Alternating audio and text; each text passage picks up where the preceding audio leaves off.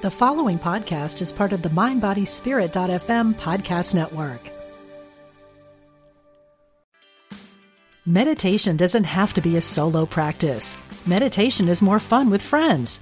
Looking for a way to drop in and hang out at the same time? Join us online at Omega Institute for a meditation party with self proclaimed meditation nerds Dan Harris, host of the 10% Happier podcast, Sebene Selassie, and Jeff Warren. This three day retreat will stream live from Omega's Hudson Valley campus May 17th to 19th. Don't miss the party. Reserve your spot at eomega.org slash party today.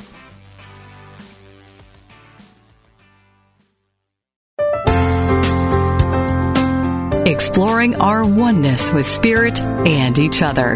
Unity Online Radio.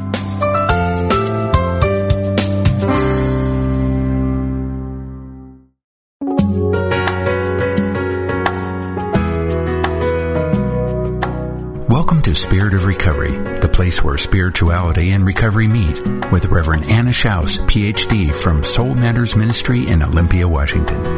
If you'd like to join in the discussion, email us at spiritofrecovery at unity.fm or call into the program with your questions. Now, here's your host, Reverend Anna Schaus. Welcome to Spirit of Recovery place where spirituality and recovery meet, where we support your spiritual growth in recovery. My name is Anna Schaus, and I'm your host. And I want to thank all of you for listening with us today. I'm very glad that you're participating here with us at Spirit of Recovery. We are always glad to hear from you on our Facebook wall and glad to hear from you via email. And uh, you can certainly call in a comment or a question today during the program. Thank you for letting your friends and the people in your recovery community and your Unity community know about Spirit of Recovery. It's great to be broadcasting on the topic of recovery on Unity Online Radio, unity.fm. And uh, we are so glad that our guests are touching your heart and giving you new ideas and new depths for thinking about your recovery. Every week, we talk about topics that are important to the recovery community and we have guests who are down to earth, who are knowledgeable, and people who are innovative, people who are either in recovery themselves or who work with or write for recovering people. And they bring us practical information and spiritual insights that they work with on a daily basis. And so we know that uh, from your responses that this is getting you thinking and that it is having a real positive effect on your spirituality and your recovery walk. We want you to know also that Spirit of Recovery is a welcoming place. And so if you're a person who's in recovery from any kind of an addiction, or if you're a family member that's in your own recovery as a family member, or a family member or friend of someone with the disease of addiction, whether or not that person is in recovery, or whether you're just interested or curious about the process of recovery. We're just happy to have you listening with us here on Spirit of Recovery, and we welcome your participation in our discussions. Again, my name is Anna Schaus, and I'm your Spirit of Recovery host. I'm a Unity minister and a recovery counselor. So I'm a person who has, in my circle of love and friendship, many people with the disease of addiction, and 30 years ago, those relationships got me started on an active path of personal growth, recovery, and spiritual development. And uh, that's my walk today is an integration of the unity and the recovery principles. And my life keeps transforming and I keep growing in deeper ways. And so I'm very grateful uh, that I have been brought into this pathway and grateful for the difference that it makes in my life. So, again, thank you for listening today. It's a great uh, opportunity to be able to share these guests with you and share these ideas with you, and also to hear what you're experiencing in your spirituality and recovery walk. So, today, our topic is stepping up to spiritual growth. And my guest is Beth A. Beth has over 30 years of recovery as a family member, and Beth, uh, one of the things that really impresses me about Beth's recovery is that she continues to work the steps. That she not only uh, worked them the first time when she got into her recovery process, but she continues to work them through the years and also to share that with other people. So, Beth, welcome to Spirit of Recovery. Thank you, Anna. It's my pleasure to be here. Thank you for saying yes. We're really glad that you're here today. So, would uh, you have been in recovery for over 30 years? And um, could you tell us a little bit uh, to start off with just what difference that made to your life early on to get into recovery as a family member? Well, it was transformative. Um, my I grew up with an alcoholic father and um, swore I would never marry an alcoholic. I even told that alcoholic that I would never marry an alcoholic. And uh, of course, I did marry an alcoholic. Never say never. And um, it was a very sad. It wasn't a horrible situation, but I was living as a young adult. I was, I was very sad, and because things weren't working out too well, and I was thinking that um, that I didn't deserve to be married. I didn't deserve to have a good relationship. That I was did a lot of blaming of my parents, not just my father, but my mother for not protecting me from him and his disease. Um, I woke up daily with a knot of anxiety in my gut. Um, full of fear that you would find out that that I was a fraud, um, even though I was a uh, was a professional person, and uh, I never felt that I knew enough, and um, that or that I was enough. And um, I was reminded of this last night. I was in a I have a step study group meeting at my home right now, and we're talking about our fears, and that particular fear came up with almost everyone, and I, I had kind of forgotten about it, even though there are still vestiges that live within me. But um, so, to make a long story short, I was kind of sentenced to Al Anon when my father went to treatment, and I told the addiction counselor um, about my husband and his alcoholism and how, um, in which I had kept a big secret from my family because of my own false pride. I'd been trying to tell my mother to get rid of my father for years, and um, and here I was stuck in the same situation that she was in, and I her excuse for not uh, I called it an excuse at the time.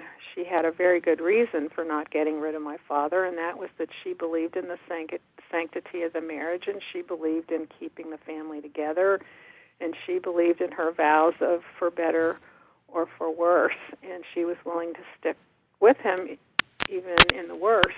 And I got that from her, and I wasn't willing to um, get rid of my husband either. So um, I was sentenced to Al-Anon after my we did an intervention on my father, which often doesn't work, but in his case, he became willing to go to a treatment center. And I went to the family uh, program, and they sentenced me to Al-Anon.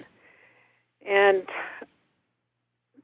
really, the minute I walked in the door of the group that I started in. It was a combination AA and Al-Anon room. I felt I felt like I was going into a speakeasy, you know, the secret place where you knock three times and they they look to see who's out there and if you're a recovering person they let you in. If if you're just you know, if you're not, you you can't it's a secret place.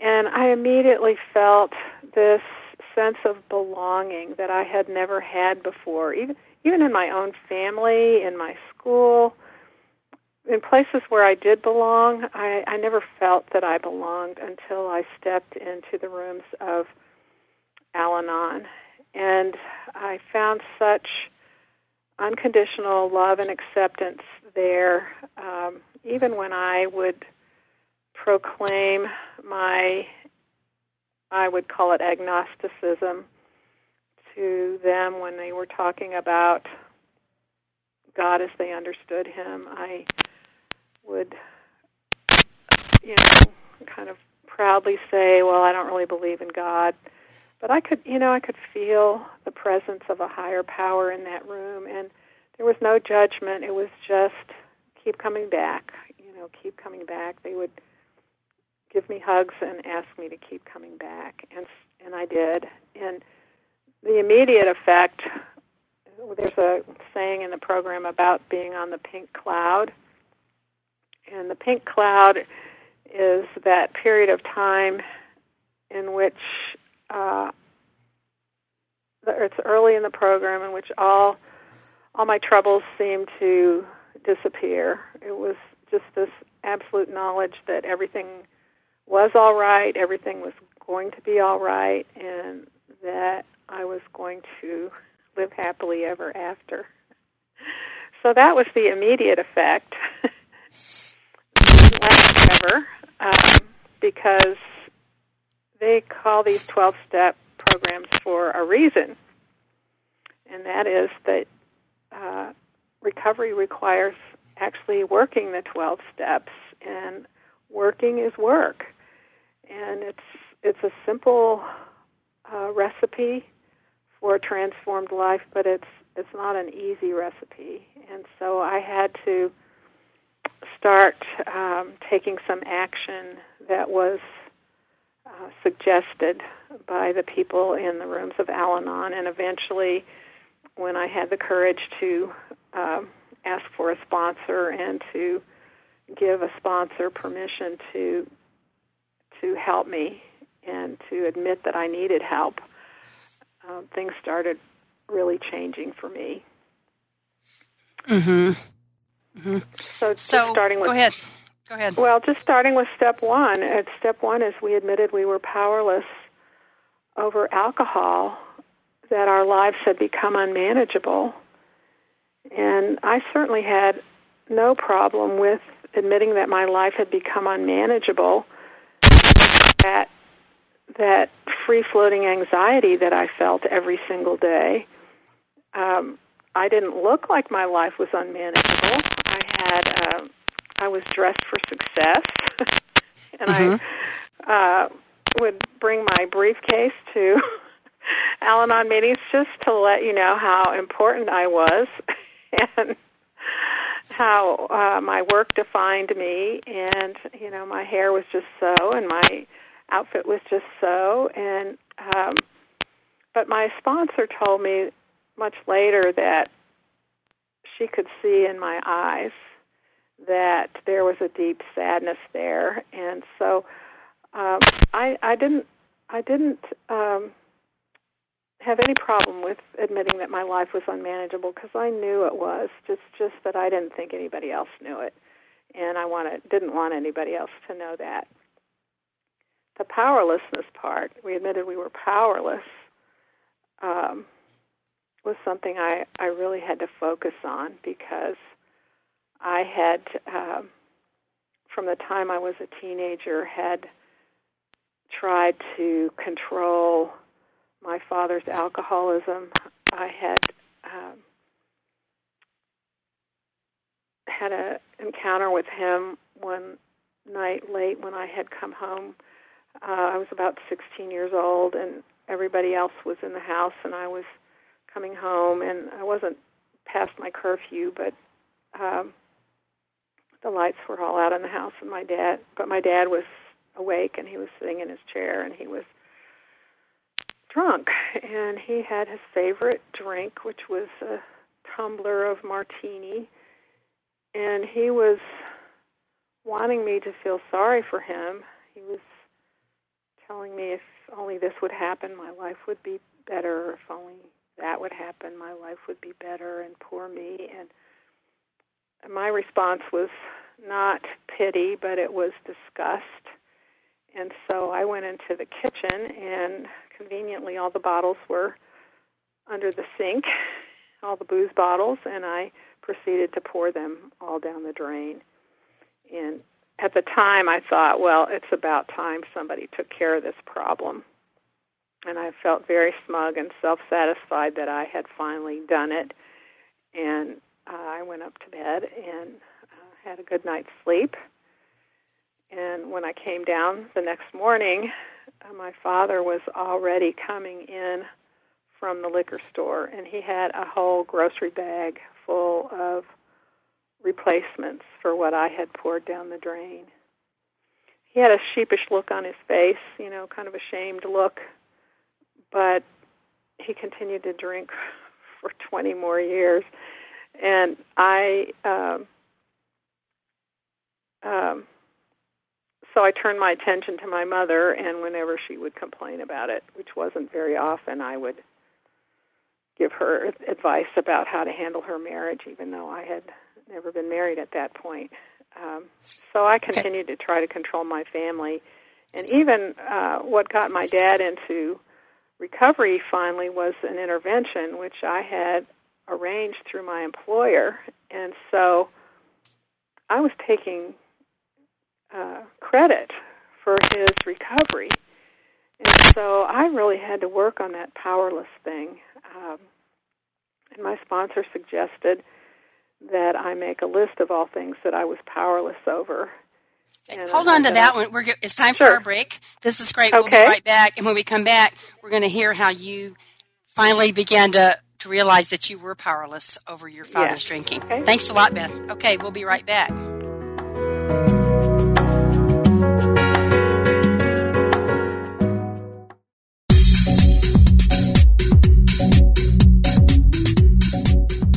When listeners like you contribute to the Unity Online Radio Network, you're making a positive difference in your life and the lives of other spiritual seekers. To contribute, visit www.unity.fm and make a one time donation or sign up for monthly contributions. Thank you for your support.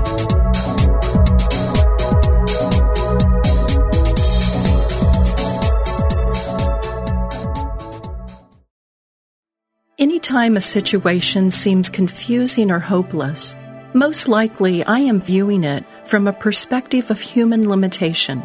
Instead, I have the innate power to see any circumstance from a spiritual perspective by turning to God in prayer. If I am seeing only problems and not solutions, illness and not wholeness, lack and not abundance, I sit quietly in the silence and reestablish my oneness with God, affirming wisdom, wholeness, and abundance. I begin to see things differently. At one with infinite possibility, I scale the heights of human awareness and view the world as from above, expressing oneness with God in all that I think, say, and do. I allow my spirit to soar. This inspirational message is brought to you by Daily Word. Daily Word. Inspiration and practical teachings to help people of all faiths live healthy, prosperous, and meaningful lives. Give Daily Word to yourself or a friend and give the gift of hope, joy, peace, and encouragement. Order your subscriptions today online at dailyword.com. Universe responding. Universe responding. How do you really transform that thought you've held in your mind into a reality in your life? How do you work in partnership with God to co create the life that you've always imagined? One way is through the universe responding spiritual model for life. Each week, Valerie Crabtree will share how to use the universe responding elements and principles to co create your life through continuous communication with your higher power.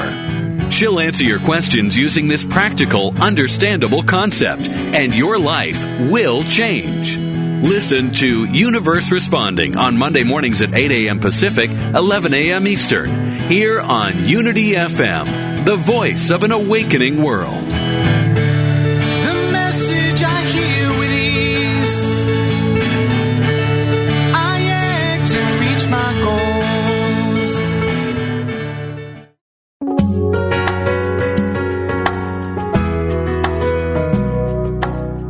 Listening to Spirit of Recovery, the place where spirituality and recovery meet with Reverend Anna Schaus, PhD. If you'd like to share your questions, comments, and experience with today's topics, call us now or email us at spiritofrecovery at unity.fm. We now return to Spirit of Recovery. Welcome back to Spirit of Recovery. We're very glad that you're with us today. And if you're just joining us, our topic is stepping up to spiritual growth. And my guest is Beth A. Beth has over 30 years of recovery as a family member, and she's a person who worked the steps when she first came into the program, and she continues to work them um, on a regular basis after all these years. And she also makes it a point to share them with other people and um, make sure that she, she, is engaging other people in that step study process. Um, and so Beth is telling us some really important things about how the steps have made a real difference in her life.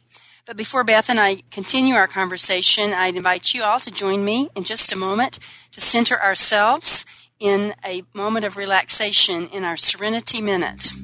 So I invite you to relax and to share with me this constructive idea. I put thought and energy into my ongoing recovery. I put thought and energy into my ongoing recovery.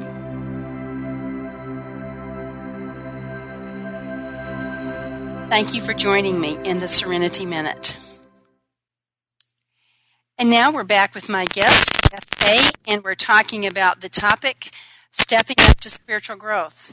And so before the break, uh, Beth was you were telling us uh, wonderfully how uh, you had tried to control your father's drinking when you were growing up, um, and how you once, though you uh, got to be an adult, that you uh, began and began to uh, understand that you were powerless. So you said that your first sponsor invited you to make a list on your first step about what you were powerless over. So, what'd you come up with?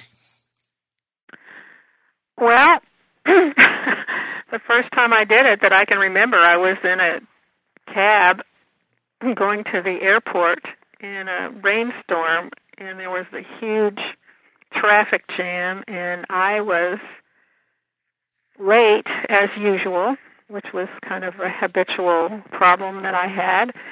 And I was heard myself screaming at the cab driver, maybe not screaming, but definitely complaining loudly. And I thought, you know, he can't do anything about this and neither can I. And I got quiet and I just started writing about how powerless I was over the traffic, how powerless I was over the weather. I was powerless over the airline schedule, over the the way the driver drove. Um, I was really shocked at how many things I was powerless over. It was really just kind of almost everything. And just quieting down and letting the world do its thing while I sat where I had to be and where I was. Um, it just made a huge difference in how I felt. And um, do you know that what happened that day was that he dropped me off. I was quiet for the rest of the ride, which I'm sure he was very grateful for. he dropped me off at the terminal. I strode onto that airplane because it had been delayed. I mean, there was no way I could have made that plane. It was no there was no way, but it it was delayed that day because of the weather, I guess. And I mean, there's always an earthly explanation for for God's miracles and but to me it was a miracle and I was the last person on the plane. They shut the door and off we went. And you know, I think that was God's way of getting my attention that that was something that he wanted me to continue to do was to let him be in charge and to free me from that need, pardon me, that need to to do his job for him and uh, you know that's really that's really transformative. Uh, it's a mm-hmm. whole was a whole radical new way of thinking for me, and you know I think that our thinking um, is well, my thinking was what got me into trouble in uh, in my relationships, reactions to other people's addictions, and um, just making that list, which you know I continue to do that. It's part of the step study that I'm participating in right now. We did that was the first thing we did was write a list of things we were powerless over, and um,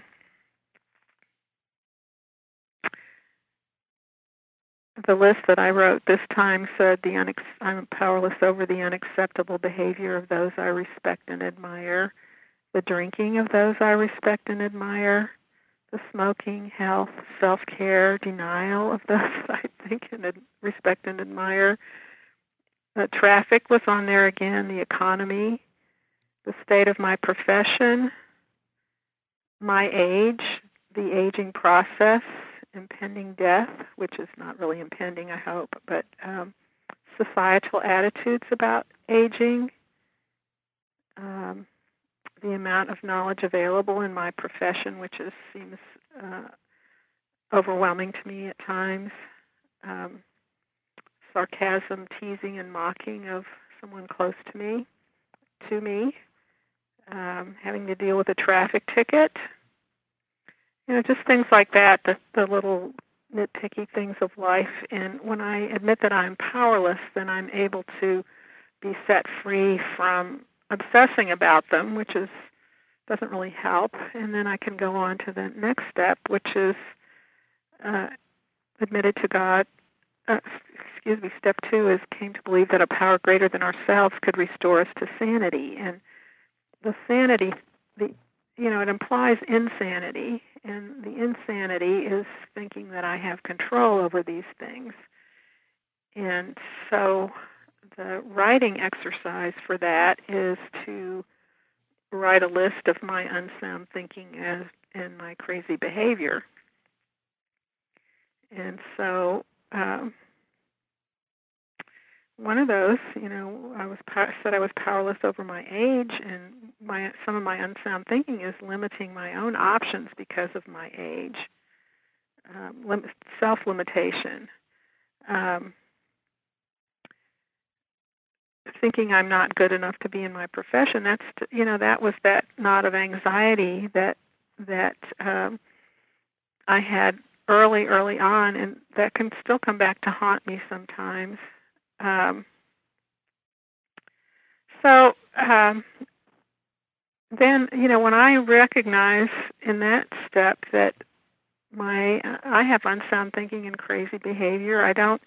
I have more compassion for others who who might have some obsessive thinking about things, such as alcoholics and other addicts, and I also have some feeling of maybe I can do something about this. If I'm the one that's doing it to me, maybe I can do something about it. And maybe I need some help doing that, which takes me to step three, and that is um, came to believe that a, I mean, uh, what is it?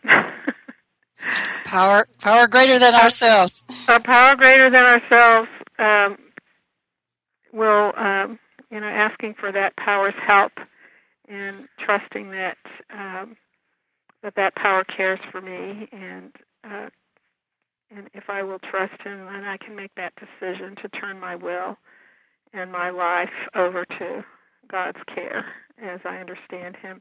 And what I love about the steps, you know, it says God as I understand Him. To me, God was the G word in those days, and I, since this is a unity uh, program, I have to let you know how one little Unity uh, publication helped me to learn to understand God, and that is the Daily Word. My my early sponsor was part of the Unity Church, and she had a subscription to the Daily Word, and got one for me.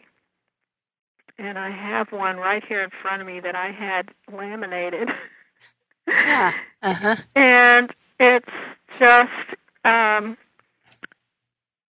it was like the first thing that gave me um an idea of who God is. Would you read it for us? Would you read it for well, us? It's, okay, well, here's October 16th. This is from 1981. I am calm, serene, relaxed. I re- release every detail of my life into God's care and keeping. I relax now. I lay aside everything that troubles me. I release every detail of my life into God's care and keeping.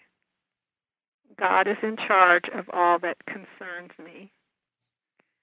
And, you know, I had no concept of that in my life before. My my uh, parents did the best they could. My mother went to church weekly, and my father refused to go to church but insisted that we go. And I was told that God was someone that you prayed to and asked asked for things, and you know that sounded like Santa Claus to me. And uh, I would ask him for things, and I wouldn't get them.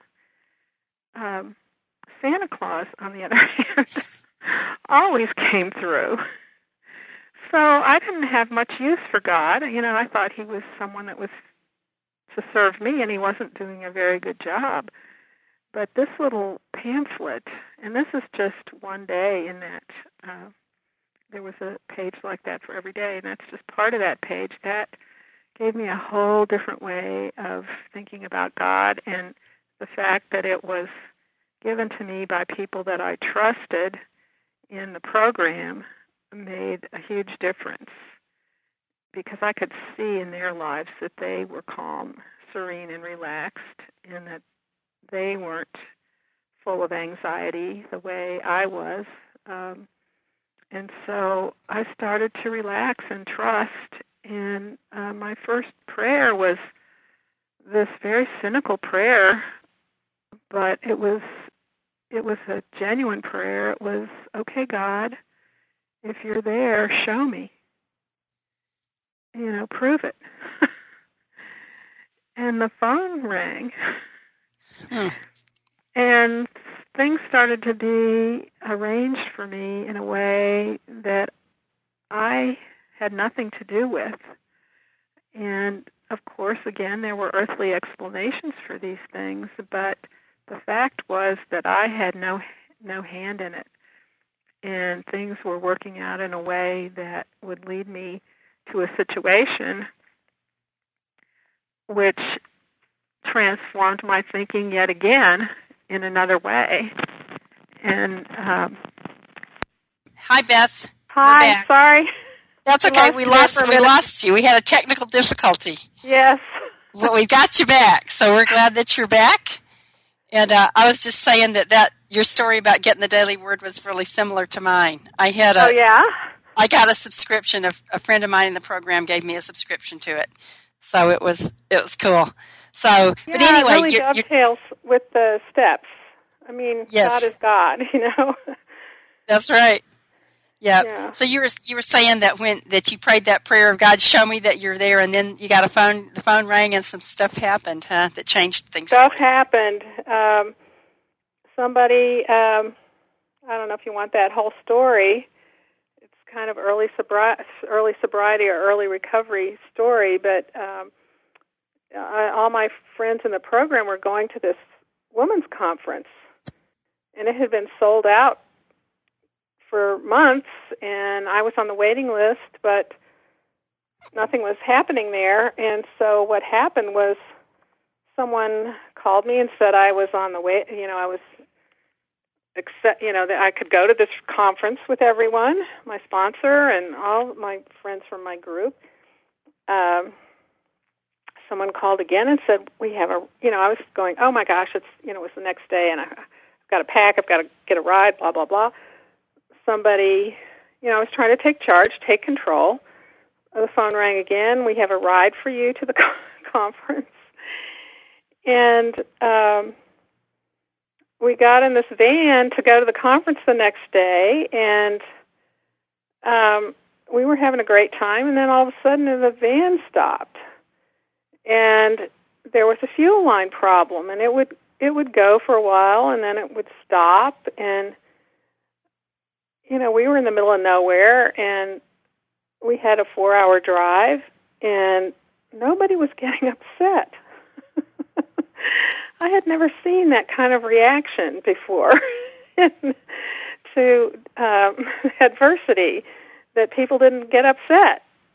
Um, I mean, that's not that they didn't take action. They made some phone calls to the owner of the car, the husband, and um, got some advice. And eventually, you know, we we kind of crawled our way across country and finally got to this convention uh, conference It took eight hours. A four-hour drive took eight hours. No one got upset, and so that was just like a wonderful example and life lesson to me that there wasn't just one way to react to adversity. You you could actually just accept it and do your best. You didn't have to um, complain and and uh, think, oh, why me and poor me and blah blah blah.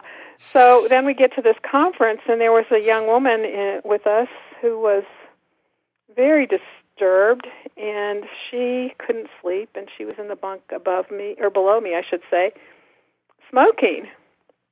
And the smoke was coming around my pillow and it would wake me up and um and I'd ask her not to do it and she would stop for a while and then she'd do it again and I was getting pretty perturbed and you know I was I was my gut I should say my old habit was to would have been to talk about her behind her back, assassinate her character, talk about how terrible she was and how she was with her fault and how you know she should move because she was disturbing me. But I looked around and there was my sponsor and all my friends from the program and I, I knew that old behavior wasn't going to work around them, and they were all kind of watching this unfold. And then all of a sudden, I saw a bunk on the other side of the room, and I thought, I can move. I have the power to change this situation by moving. I don't have to try to control someone else or criticize someone else. I can move. And I did. And that that's the a, end of it. That's a powerful story. We're good. We've time for our break again. I love it. Okay. That's what recovery is all about. Hang on. We'll be right back and we'll hear the rest of the story.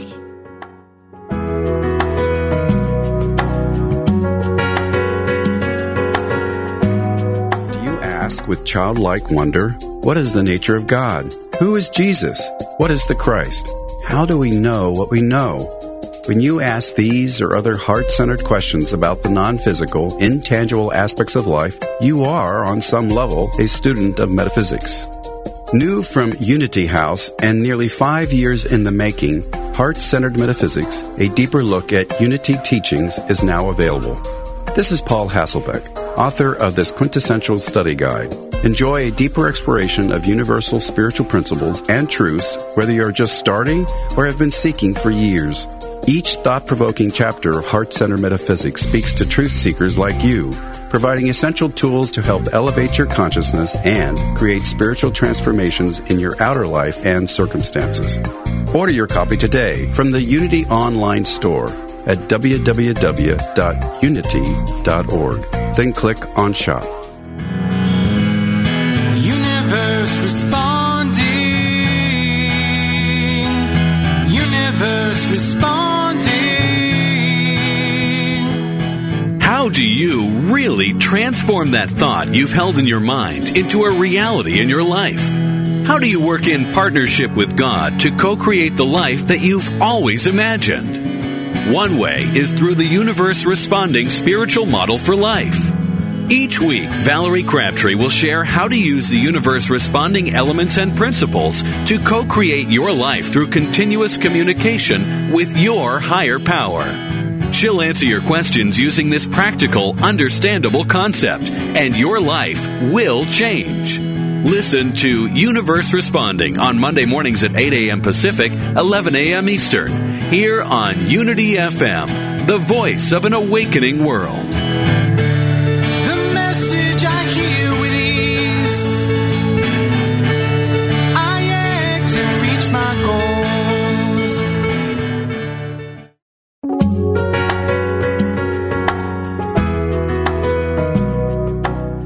Listening to Spirit of Recovery, the place where spirituality and recovery meet with Reverend Anna Schaus, PhD. If you have a question, comment, or experience with today's topic you'd like to share, call us now or email us at spiritofrecovery at unity.fm. We now return to Spirit of Recovery. Welcome back to Spirit of Recovery. We're very glad that you're listening with us today. And if you're just joining us, our topic is stepping up to spiritual growth, and my guest is Beth A. Beth has over 30 years of recovery as a family member, and in addition to working the 12 steps uh, when she first came into her recovery process, she keeps working them over the years, and she shares them with other people, and that's really making a lot of difference for her in the quality of her life.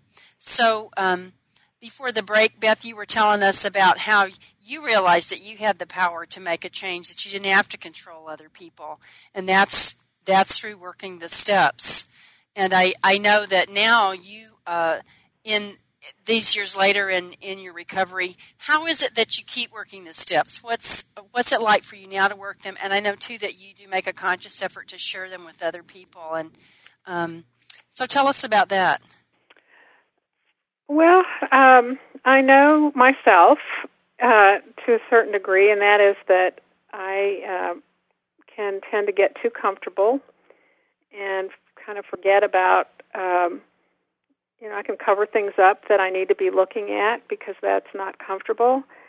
And I know that if I don't continue to look at issues that I might have, that that I will. Um, it's essentially a choice to stagnate rather than to keep on living and growing. And I don't really necessarily like working the steps, especially the fourth step and the fifth. Well, the fifth step doesn't bother me too much. The fourth step is the search, made a searching and fearless moral inventory of ourselves.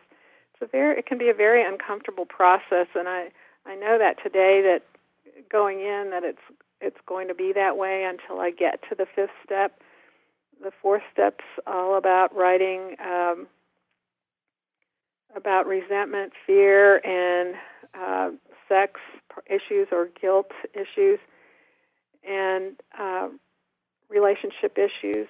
And I know that if I don't do it, um, I will pay a price later.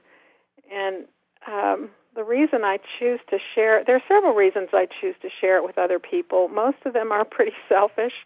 One is that I have so much respect for the 12 step program that that I want it to be intact. I want it to be passed on, um, passed down, and uh, to in the same uh, same way that it was passed down to me so that it doesn't get diluted or um, or distorted in any way.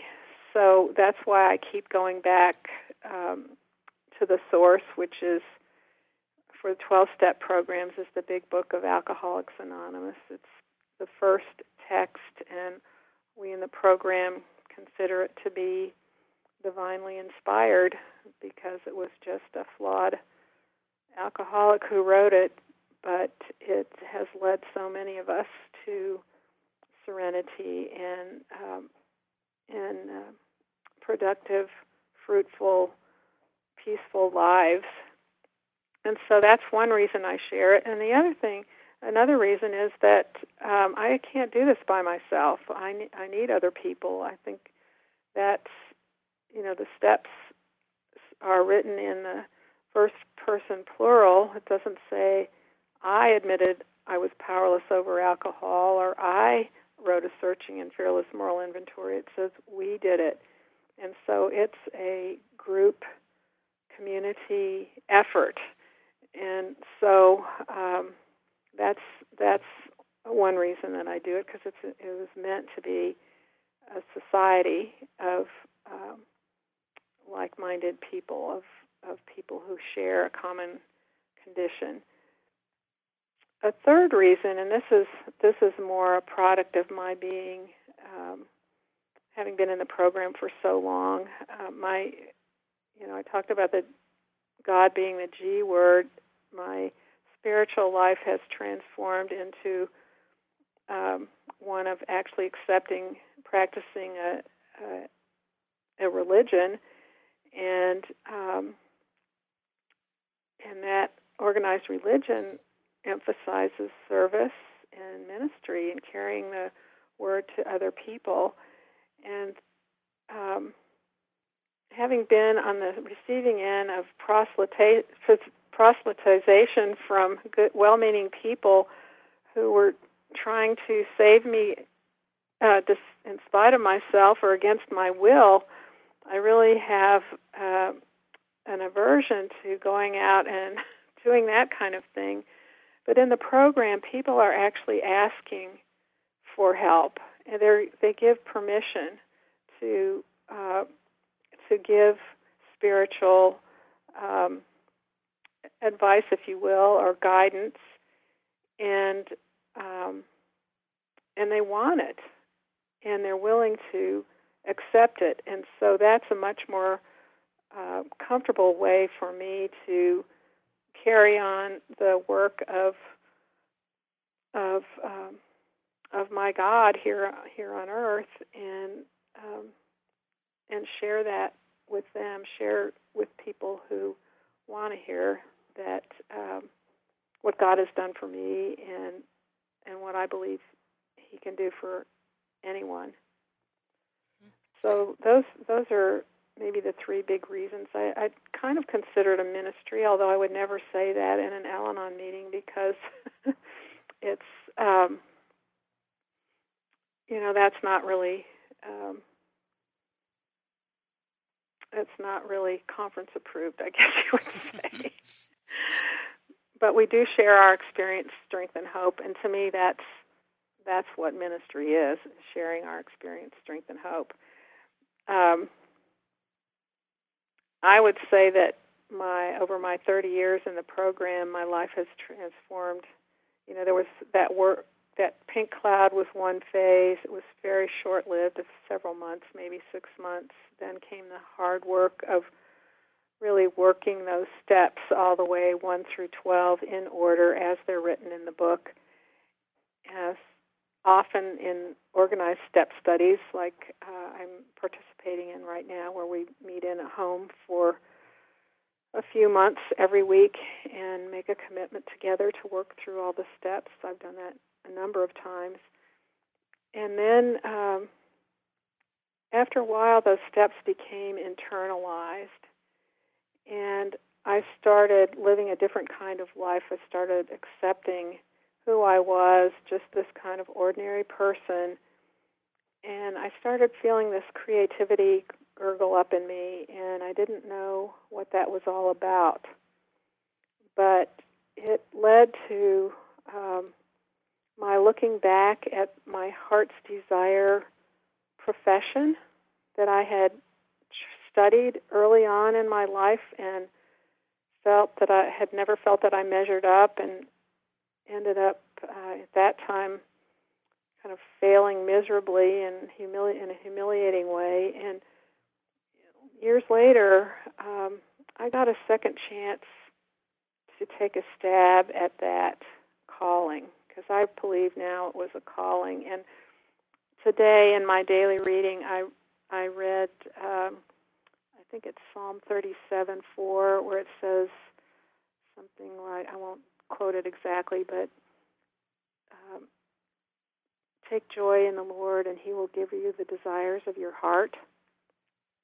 And I have come to believe that those heart's desires, those kind of secret longings to participate in life in a certain way are planted in us by God, and to deny ourselves those things um, is to deny God and to deny God's purpose for us here on earth. And so I got a chance to take another stab at that heart's desire, and it involved four years of graduate school, which I had absolutely no ambitions of going back to school, but I knew that if I didn't, that I would be again denying God, denying life, and accepting a stagnant existence or even a downward spiraling existence. And so, one day at a time, as they tell us in the program, one foot in front of the other, I walked through four years of a graduate program that I had no idea that I could survive, but I did. And then there was a whole licensing uh, process that required nine exams, and um, that I was absolutely sure that I could not pass. But I God provided me with a wonderful study partner, and we carried each other through that studying, grueling studying process for a year and a half, and one test at a time. We each passed those and got our licenses and have been able to practice our professions. And so, you know, I still am kind of astounded that God um, allowed me to walk through that. It was so enriching and it's not a spiritual profession, it's a very material profession, but there's spirituality that can be infused into it and um, and I've always kept that in mind. Now, I will say that um, with the economy, I have lost my job and I've a little bit lost my way in as far as my profession goes, so I don't really understand that. I don't know. I guess I'm not supposed to understand it right now, but God has placed me in a in a completely different arena, uh, in a leadership position, which you know I don't, I'm not comfortable in a leadership position, but here I am, and um, I've been told over and over, you know, thank you for um, I've for leading this group through some pretty um, one kind of I won't say negative. I, it was getting rid of a negative force that was was really um, just helping to uh, destroy the group in some ways. It was very detrimental to the group, and because I have this know that I'm really not the leader, that God is the leader, that He was the guiding force in this that we got through that and we were able to extricate this negative force from the group. And then we've gone on to doing some, uh, adding some really positive things to the group, to our, our mission, which is a, a philanthropic mission um, that no one um, had ever thought was possible for our little group. But, um, you know, little by little, looking at it from different angles, we were able to um, see the, the possibilities. And um, it was a financial um, thing that where we had to have a certain amount of money, and we to start, and we got ended up getting twice as much as we needed to get started. So that was a real blessing and a kind of a surprise. So that's um, that's where I am. I'm in this leadership position, and I've up, they've re-upped me for another year, and this is not necessarily what I would have chosen. I hope to get back to my profession and what my my inventory, my step four is revealing, which I'm right in the middle of it right now in the step study, is that that uh, I've been limiting myself in that in my thinking about it because of my age, and um, that's my problem. That's not my profession's problem. That's not the economy's problem, and there's something I can do about that. I am powerless over the economy. I'm powerless over how it affects my particular profession, but I am not powerless over the way I think about myself, and um, so that's something I have I really have needed to look at and didn't really know it until I got into the into working the steps. Beth, thank you so much. You have really enriched us today I appreciate your honesty and your uh, the sincerity that you work your program, and uh, you are a blessing. Thanks for sharing with us today. We really appreciate it, and I know the listeners have uh, really gotten a lot out of it. My pleasure. Thank you. Thank you for asking me. Mm-hmm. God bless all of you. Now you're in my thoughts and prayers, and uh, join us next week for the Spirit of Recovery.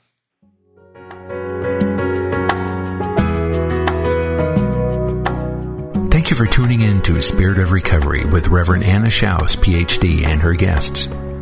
Join Anna and her guests live every Tuesday at 4 p.m. Central, 2 p.m. Pacific for down to earth ideas on keeping spirituality in the heart of your recovery. Spirit of Recovery, only on Unity FM, the voice of an awakening world. This program is brought to you in part by Soul Matters Ministry in Olympia, Washington, committed to bringing light to the soul. Online at www.soulmatters-spiritworks.org.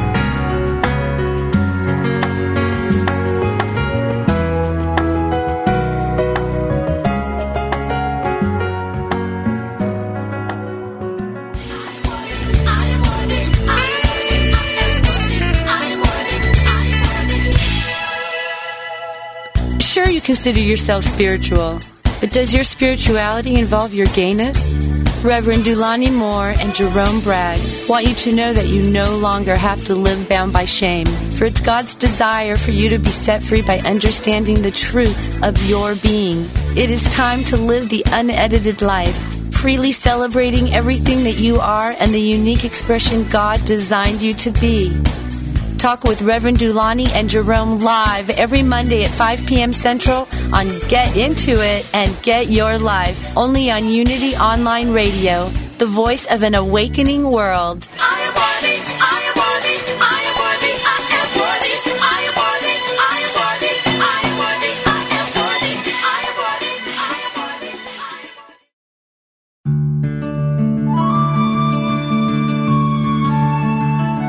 In quiet moments of prayer, let go of any concern.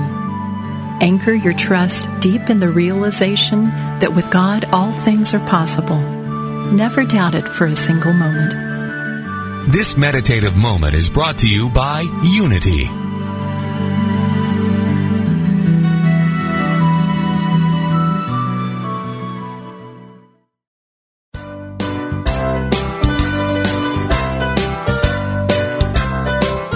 What is the key to happiness?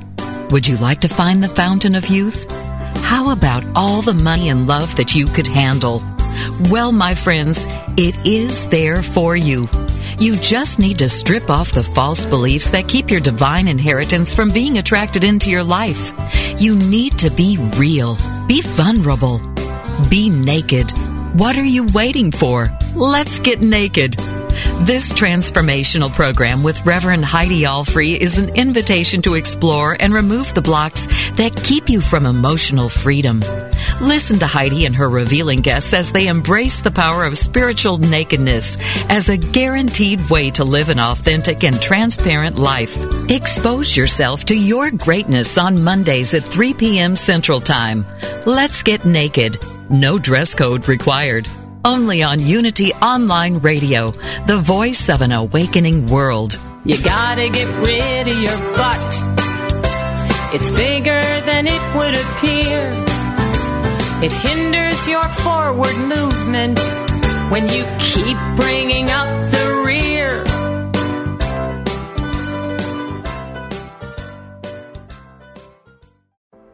Are you ready to ignite your best life and illuminate the world? I'm Stephanie James. I'm a motivational speaker, transformation coach, and psychotherapist. And what lights me up is helping people just like you create the greatest versions of themselves. On my podcast, Igniting the Spark, I will help you ignite your joy and reach new heights in your personal and professional life. Join me for some incredible conversations with authors, spiritual teachers, and other influential thought leaders to help guide you on your way. If you are ready to stop playing small, join me for Igniting the Spark on the mindbodyspirit.fm network or wherever you get your podcasts and ignite your best life.